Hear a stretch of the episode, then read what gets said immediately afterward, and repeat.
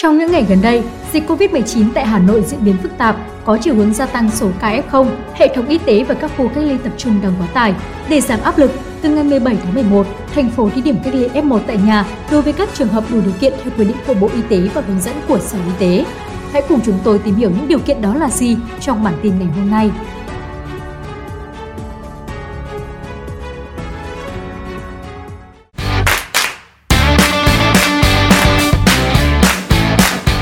Ngày 16 tháng 11, thông tin trên báo chí về việc thực hiện cách ly F1 tại nhà, ông Khổng Minh Tuấn, Phó Giám đốc Trung tâm Kiểm soát Bệnh tật Hà Nội cho biết, ngoài các điều kiện theo quy định, với trường hợp F1 ở chung cư và muốn được cách ly tại nhà, cần được sự đồng ý của những gia đình bên cạnh. Cụ thể, khi sống ở chung cư, những hộ bên cạnh phải đồng ý thì cơ quan chức năng mới cho phép F1 cách ly ở nhà, tránh hiện tượng người dân xung quanh phản đối. Khi trả lời lại về vấn đề này, ông Tuấn cho rằng với người ở các khu chung cư thì các căn hộ nằm liền kề nhau nên nếu trường hợp F1 ở đây và muốn được cách ly tại nhà cần phải có sự đồng thuận. Đồng thời, tạo sự giám sát lẫn nhau của các hộ hàng xóm cùng tầng.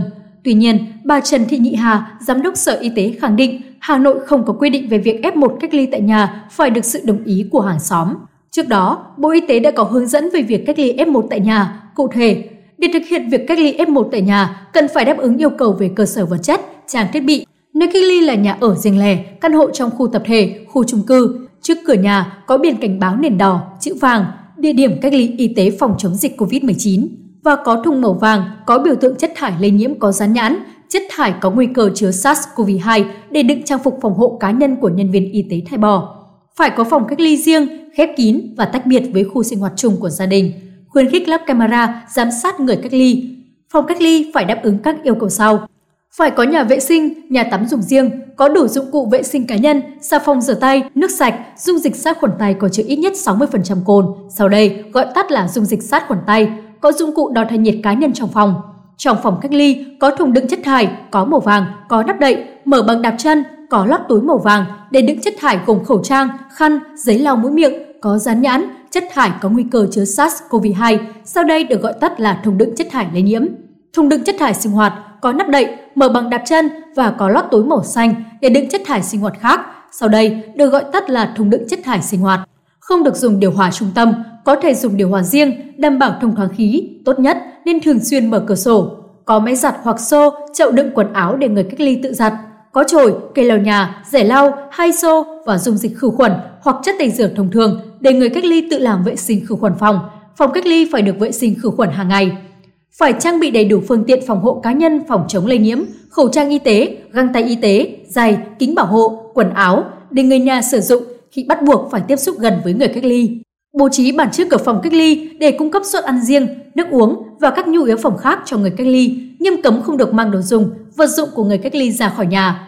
Những yêu cầu đối với người cách ly y tế tại nhà Người cách ly y tế tại nhà chấp hành nghiêm các quy định về thời gian cách ly y tế tại nhà, có cam kết với chính quyền địa phương, không ra khỏi phòng cách ly trong suốt thời gian cách ly, không tiếp xúc với người trong gia đình cũng như những người khác, không tiếp xúc với động vật nuôi, luôn thực hiện thông điệp 5K và các biện pháp phòng chống dịch theo quy định. Tự đo thân nhiệt, theo dõi sức khỏe và cập nhật hàng ngày. Trường hợp không có điện thoại thông minh thì phải thông báo cho cán bộ y tế hàng ngày qua số điện thoại được cung cấp.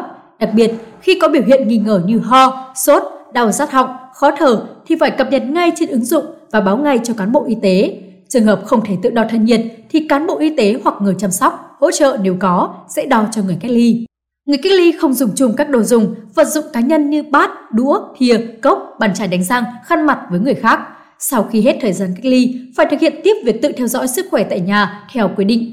Phải được lấy mẫu xét nghiệm SARS-CoV-2 ít nhất 3 lần vào ngày thứ nhất, ngày thứ bảy và ngày thứ 14 kể từ khi bắt đầu cách ly. Một số lưu ý với người ở cùng nhà với người cách ly. Đầu tiên, không để người già, người có bệnh nền cần chăm sóc y tế ở cùng nhà với người cách ly. Người ở cùng nhà không tiếp xúc với người cách ly, hạn chế đi ra ngoài khi không cần thiết, thực hiện thông điệp 5K và phải ghi chép đầy đủ các mốc tiếp xúc trong thời gian có người cách ly tại nhà. Nếu trường hợp F1 là trẻ em hoặc người già yếu, có bệnh nền cần người chăm sóc, hỗ trợ thì cho phép bố trí người chăm sóc hỗ trợ cách ly cùng và đảm bảo các biện pháp phòng chống dịch. Người ở cùng nhà cung cấp suất ăn, nước uống và các nhu yếu phẩm cần thiết riêng cho người cách ly hàng ngày, báo ngay cho cán bộ y tế khi người cách ly tự ý rời khỏi nhà hoặc có triệu chứng nghi ngờ mắc bệnh như ho, sốt, đau rát họng, khó thở. Người ở cùng nhà không cho người khác vào nhà trong suốt thời gian thực hiện cách ly y tế, trừ người ở cùng nhà, nhân viên y tế và người có thẩm quyền giám sát cách ly y tế. Người ở cùng nhà cũng cần tự theo dõi sức khỏe.